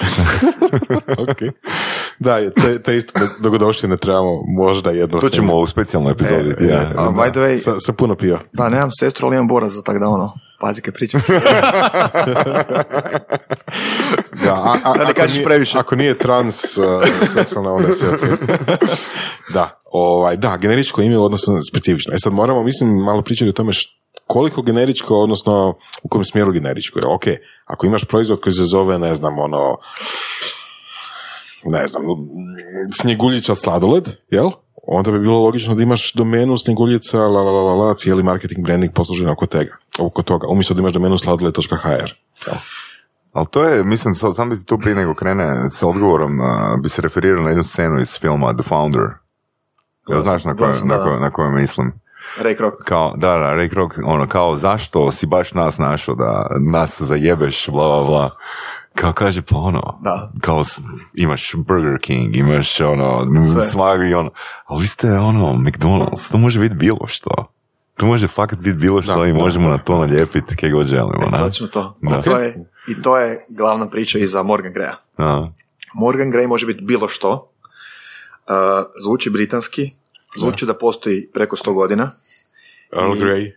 Da, mislim, imaš sto stvari za koje ćeš ili Morgan ili Grey povezati. Znači, jednostavno ti je poznato. Fata Morgan Grey. Svi misle, svi misle da su čuli za, za firmu, Mhm. bez obzira da li to čistačica na cesti ili neki direktor neke firme. Znači, svi misle da su čuli za, za firmu. Kak je išao proces odluke oko imena? A, specifično. A, da ovako, znači, a, imam jednog prijatelja koji se bavi brandingom, a, to je tada se bavio, i rekao sam, ok, ti si kreativan oko tih stvari, ja nemam vremena se sad trenutno o tom razmišljati, nisam tako kreativan kao ti u tim stvarima, i rekao sam, ok, hoću ime, hoću da zvuči svima poznato, da zvuči barem, staro barem 100 godina, da može biti bilo šta, da može biti odvjetnički ured, da može biti e, što god, bilo Super. šta na svijetu, jel? I, i, Sterling zvuči- Cooper. Sterling Da, Cooper. da, da, nice. Bilo šta. I to je glavna stvar bila. I on mi je osmislio ime. I ime je top. Dan danas. I baš sam htio da zvuči tako, ko da može postojati po cijelom Da, svijetu. ono, investicijska kuća koja je, ne znam, osnovana 1720 nege, kad je Earl Grey išao, ne znam, ono, u Indiju, Kad je Dorian Gray išao. Eto, kad je Dorian Gray, da, da, da, išao u Indiju po, ne znam, ono, dijamante. Da. E, ali jel si imao nekoliko predloga imena? Ili je bilo, to- e, to je to, ko onaj, kak se zove, kralj pornića, znaš, uh, znate onaj film, Dirk Diggler, kad je ono zatvorio oči, trebalo mu je porno ime. Da? I onda je zatvorio oči i onak, uh, u plamenu mu se isklesalo u glavi, Dirk Diggler. Jeban. Da? E, pa imali smo par primjera, par predloga, ali ovo je bilo onako, kad sam vidio to rekao, onako, Bilo je Morgan Freeman. Morgan Stanley, vjeruj. Da, da. Nice. Ovo ne, ima svega. Mo- Baš možeš onako jedno bar 20 uh, poveznica napraviti sa tim, ali uglavnom super je uspjelo. Znači, jednostavno uh, ime firme koje sam imao zbog propalog projekta, Mhm.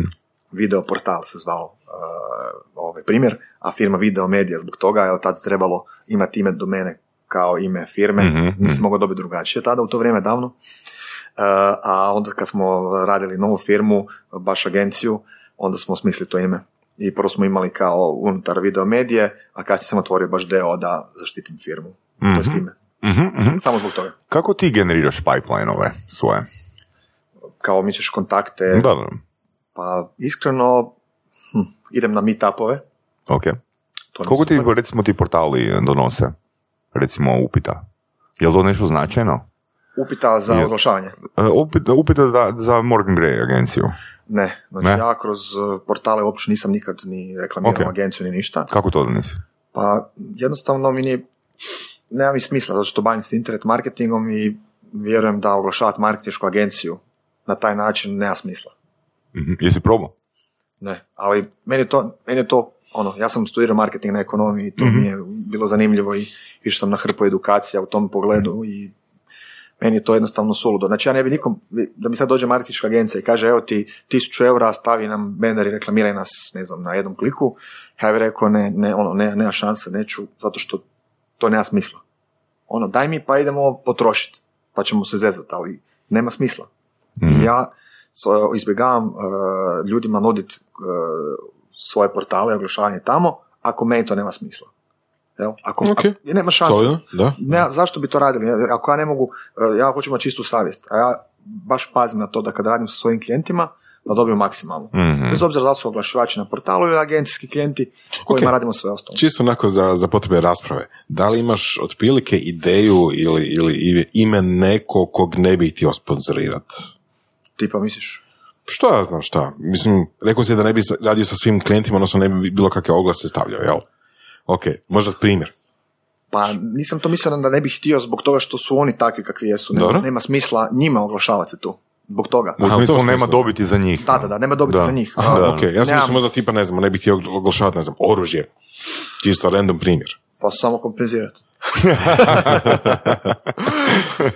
Ok, pitam. Ne, ne, nemam, nemam takvih problema, ovaj, dosta sam otvoren prema svim tim oblicima, oglašavanja, ne, ono, ako neko hoće platiti... znači ako čisto se odnosilo samo na, na obostranu korist, Tako je, recimo. tako je. Mm, Ok, Mora ok. imati smisla. Znači, spomenuo si meetupove, Meetupovi, ja sam uh, bio sa uh, Perom uh, Bogdanom. Bogdanom uh, no, no, od prvog dana na meetupu, kad smo Mhm. bili nas pr- prvih deset na Martin meetupu, prvih par mjeseci smo se nalazili doslovno nas deset ono, i družili, a onda je to kasnije naraslo na malo veću skupinu ljudi.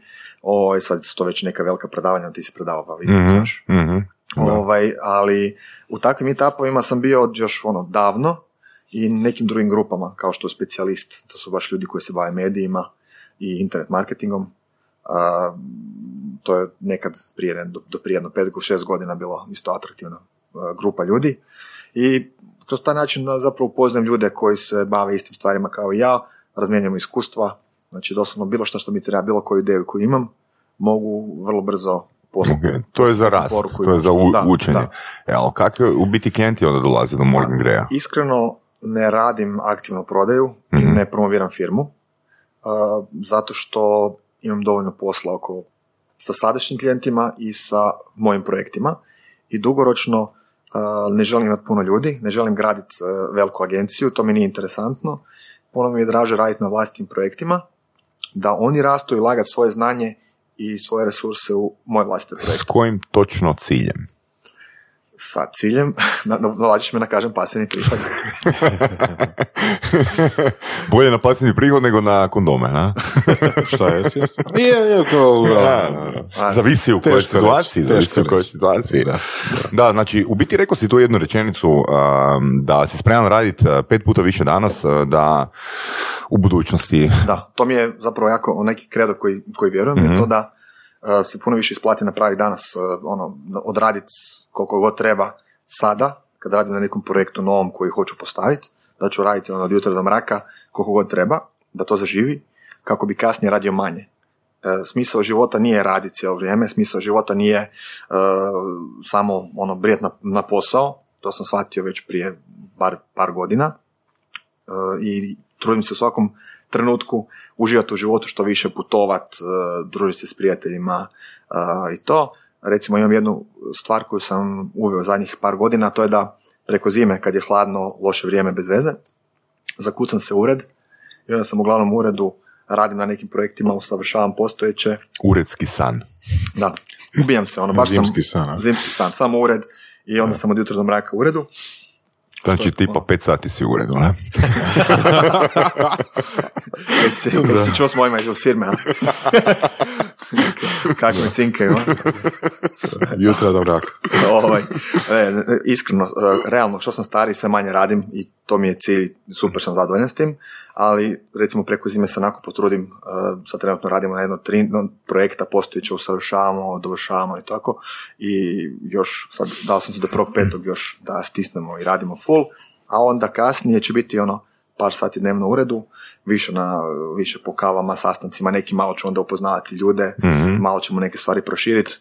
Uh, jedna kolegica je trenutno na porodiljnom uh, i onda kad se vratit ćemo moći puno više toga napraviti, jer ne želim zapošljavati kak sam rekao nove ljude, želim s postojećima napraviti uh, da, je, da nam je super u firmi, da nam je ugodno, uh, da imamo tu neku obiteljsku atmosferu i uh, imao sam ja i više ljudi, imao sam ja ono, šest ljudi u jednom trenutku sedam, ali sam shvatio da to nije neka, neki moj cilj i zapravo je jako važno birati ljude koji ćeš zaposliti, koji će ti biti u tvojoj firmi, da oni budu jako sretni, ti sretan s njima i da su svi jednako sposobni i motivirani za posao.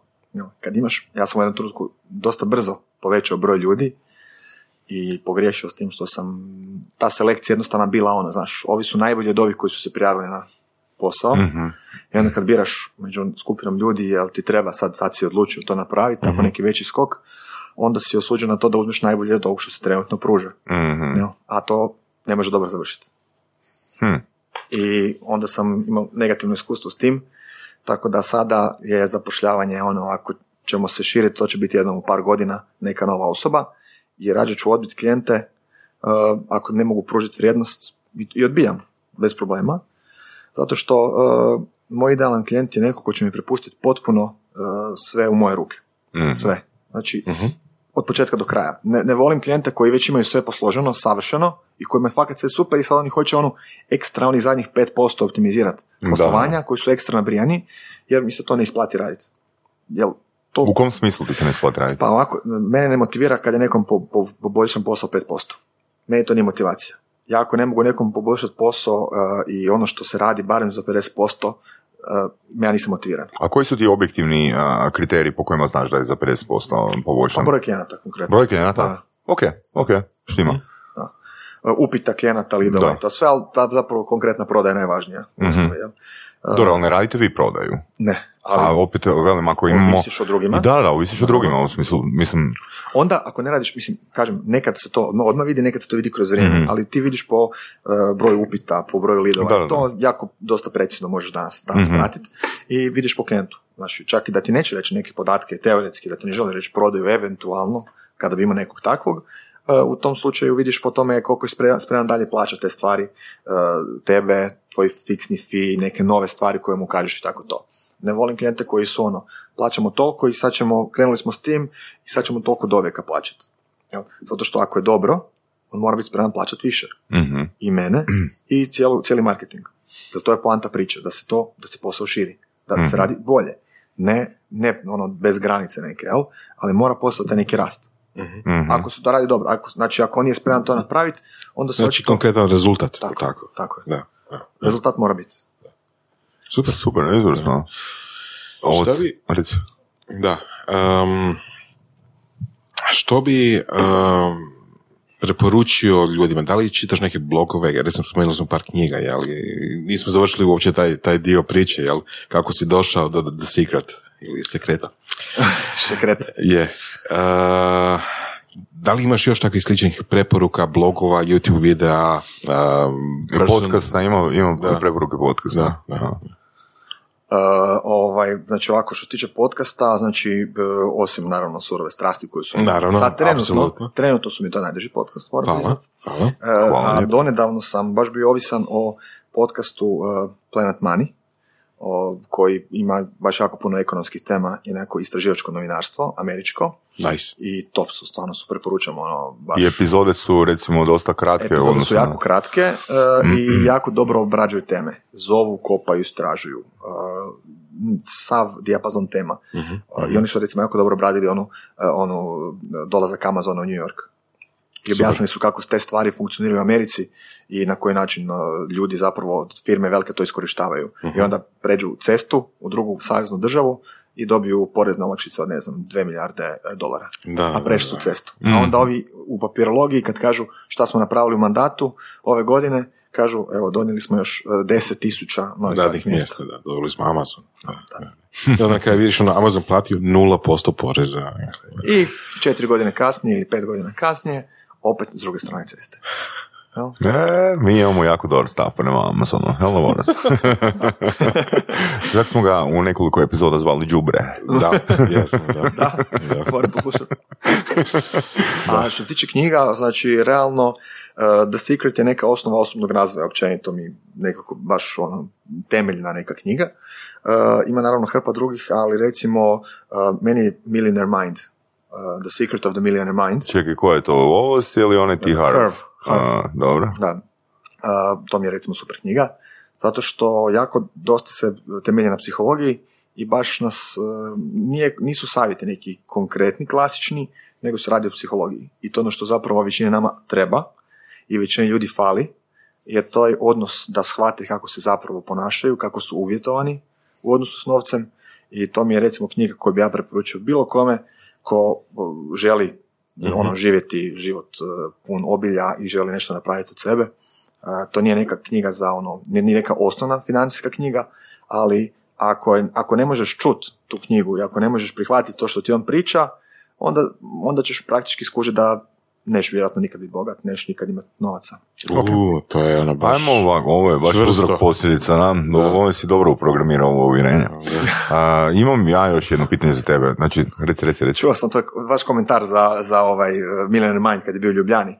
A, Neko je bio, jel, ja sam bio, ja sam bio bio, pet da. minuta. Da, da, da, mislim, nije Baš svidjelo način, nisam bio na tom. Ne, ne, ne, pojma, to je ali- mainstream, to je mainstream priča. Da, da. Ne, Ali audio knjiga je recimo baš meni bila super. I način kako je frajer pričao i sve baš to. Da, ali gledaj, mislim, če isto da dam komentar na Millionaire Mindset. Uh, mislim da smo Voras ja tu dosta daleko otišli sa obrascima programiranja i slično, tako da na, mi jednostavno ni- ne- nismo publika za to. Znači, to je uh, za nekoga mainstream, to je mainstream seminar. Ništa protiv toga nemam, ali meni je ono sadržaj unutra bio smiješan. Znaš, ne, ne mogu reći da niš nisam naučio u tih pet minuta, jesam. Naučio sam kaj treba s publikom napraviti ako imaš jasan cilj da im na kraju prodaš. Tako da, Eto, ovoga, da, to je jasno, bit, da, izuzetno bitna pouka. Um, tako da nije negativan stav, nego to je isto ko da recimo Uh, to- to je isto kao da recimo, ne znam, meni neko sad gurne u ruke knjigu uh, Moć pozitivnog razmišljanja. Mislim, to je knjiga koja je super m, kad imaš... Osnove, osnove. Da, kad imaš 18-19 godina, jer Da. doista sam onda tu knjigu imao, ali danas da mi gurneš tu knjigu onak, jednostavno pre, prerasteš takve neke... Da, da, da. Ali, ne, ne, da je, ne da je literatura loša, da. nekome ko, ko počinje, ko, ko tra- traži Da, motivaciju. ali ne? to je okej, jer uh, slušatelji su razni, jel tako? Da, da, Možemo preporučiti jednu, drugu i treću bez problema. Ja sam Da, skužio zapravo da ljudi se, da. e, ima problem sa tim e, načinom e, kako se kako pričaju Mhm. tamo. Znači, ono, nije stvar, pa ja uvijek gledam kad mi neko nešto priča, kogod priča nešto, e, ja si uzimam ono takeaway određeni od nekoga. Mm. Može neko biti totalno bez veze, ovakav ili onakav, ili pričat neku totalno suludu priču, ali ja ću uzeti neki takeaway koji ima smisla meni. Da, da, da, Kao i svi čitatelji kako uzimaju. mislim, jedna od temeljnih postavki onoga koji je naše područje interesa programiranja, to odnosno NLP-a, je u tome da ne postoji osoba na kugli zemaljskoj koja nema barem jedan program obrazac bolji nego ti. Mm. Koliko god da je odnos u edukacijskom smislu, a, ne, ni- nije srazmjer, znači nema te osobe od koje se ne može bar jedna stvar izvući. Naučiti. Naučiti. Ili izmodelirati. Da, da, da, da. Tako da, ovoga, pitanje koje sam ti htio još postaviti za kraj je, ajde zamisli u svojoj glavi da ćeš imat, a imat ćeš, Ok. a, 74 godine. Misliš? A, ne, znam, znam, jer re- neko je rekao da ja sve znam.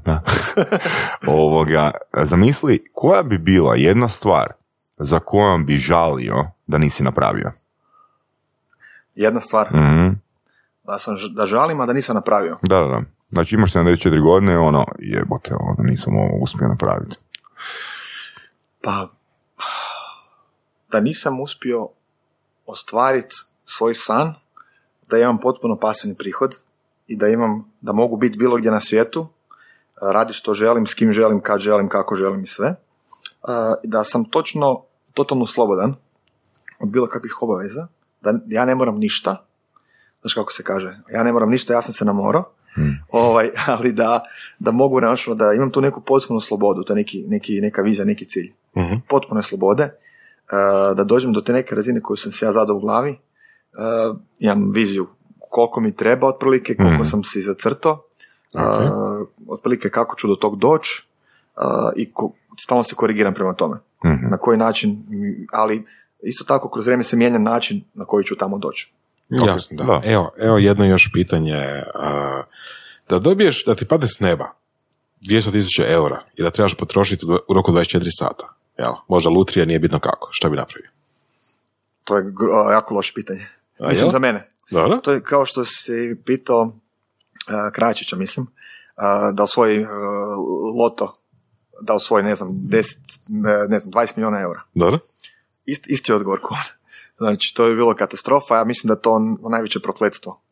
Je, Ali čekaj, ovo, ovo, i ovo je bilo ne znam koliko miliona koji Ovo je 200 tisuća eura, to je, I da moram potrošiti u 24 sata. da, samo taj mala razlika, jel? Ok, ali i, i ne mogu ništa kupiti da što mi ostaje trajno, nego ono, Ne, šta god hoćeš. Možeš. a mogu, ali trajno ostaje. Da. Da. Možeš kupiti, ne znam, ono, jahticu, nećeš. A, Šta ćeš napraviti? Neću kupiti jahticu. Da. Pa mislim, ono, u- pa ja bi taj novac uložio u biznis, uložio bi u neke... Konkretno? neke- pa recimo uložio bi u neku nekretninu na moru, Ok. To bi recimo... Znači, napravio. ok, džabe portali, ali nekretninama, moru, to je to, to je to. A taman sad dovršavamo kuću na moru, za rentanje smo nam napravili Ok. kupili prošle godine i taman sad građevina gotova pa se bavim sad i s tim. Da, super. Znači, Borac, um, ti uvijek goste navlačiš na svoj moj odgovor da bi 200.000 eura potrošili na pive i LSD. I na, ovisi i na gostima, to ovisi o gostima. Znači, ono, ništa ja ne sugeriram. A gle, gle, mislim, teško je sad ovako, znaš, ono, racionalno razmisliti cijelo vrijeme i onda sad odjedanput je došlo 200 tisuća eura. Mm. Ono, to je sad ovako racionalni odgovor, da mi sad dođe i onda kažem, ok, popizdio sam, sad ću ja Evo, ako ne to pitanje, onda vrlo slično pitanje. Da li bi prihvatio investiciju od nekoga, ono tipa u tom iznosu? Pa ne, Znači da znaš odakle je došlo i znaš kako je došlo i zašto je došlo. ok, a ako ne znam za šta ću iskoristiti to i kako ću to opravdat, nema šanse. Zato što je investicija dug prema nekom.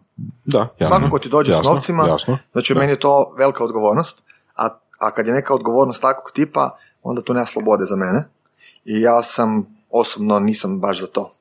Ok, mislim da je to odgovor. I za kraj, daj molim te još Bojane a, neku poruku svoju ljudima koji, a, kojima je bitan, koji imaju i sličnu vrijednost ili istu vrijednost doći do pasivnog prihoda. Moja glavna poruka je znači uh, puno testirat, ne ostati na razmišljanjima samo, ne samo na idejama, nego na uh, tome da se testiraju razni modeli. Uh, I bilo je par ljudi koji su imali neke ideje i pitali me za savjet, to je kaj ja mislim o tome i meni se činilo da to se ne isplati raditi, jer Hrvatska nije tržište u kojoj ćeš prodavati takve neke proizvode, preskupi su, specifična je niša, bla bla bla. Imam jednog prijatelja koji je uspio napraviti odličan biznis, ovaj, nakon, sad već ima par godina taj biznis i uspio je sad ono, ima milionske, milionske e, prihode, a ja sam bio uvjeren da nema šanse da to napravi. Tako da nemojte slušati savjete mhm. slijepo, testirajte na svojoj koži u nekom manjem obimu, brzo, ne gubići vrijeme i jednostavno ćete vidjeti šta pali, šta ne, ali treba biti fokusiran. Većina ljudi koji hoće raditi svoje projekte i pasivne prihode, koje sam ja upoznao, jako često su previše raspršeni, mm i to je glavni problem kreativnih ljudi, kao i moj.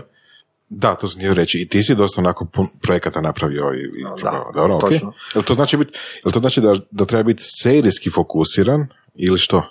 Pa ovako, ja sam to radio i ono kaj sam rekao isključio zbog toga što je Hrvatska malo tržište i što sam ja uh, jarac sa dvije noge čvrsto na zemlji i jako ovaj, znaš, uh, razmišljam puno o svemu i onako malo imam neki pesimistični pogled na stvari, nisam neki ono preveliki ono optimist u svemu, jesam na početku kad je ideja pa je sve ludo super. Ok, ok, biti... ali imaš ono deset ideja? Ne, ne, moraš odabrat i moraš se fokusirati. Uh, Moj problem je u tome što ću ja kad imam deset ideja uh, vjerojatno htjeti napraviti dvije, tri. Jel? To je moj problem. Ja to smatram problemom, ne da je to super. Uh, ja bi bio najsretniji da mogu uh, imati uh, partnere, ljude koji, koji hoće nešto napraviti, koji su motivirani, koji su slični meni, mm ali nemaju svoje vlastite ideje ili dovoljno iskustva, ali koji su spremni to raditi i da onda se meni obrate i da mi, ne znam, dogovorimo se za neki, neku suradnju, da sam im konzultant ili da sam im e, suvlasnik, bilo koji oblik, sve, sve mi paše, a da ja mogu njih usmjeravati u smjeru u kojem trebaju ići. To, bi, to je recimo moj dream job. Da, to mi se čini... poziv ovoga, slušateljima, reci. Da, Mislim da je to vrlo česta potreba pa praktički svih gostiju koji smo, koji smo došli, koji smo razgovarali. Ključići nas isto. Da, da, da, tako da ako želite raditi ovoga... A ne znate šta bi? šta bi? imamo domena, imamo svega, samo dođite. Super. I, I obećujemo, nećemo vas navući. Apsolutno. Hvala ti, Bojane. Hvala, dečki, vidimo se.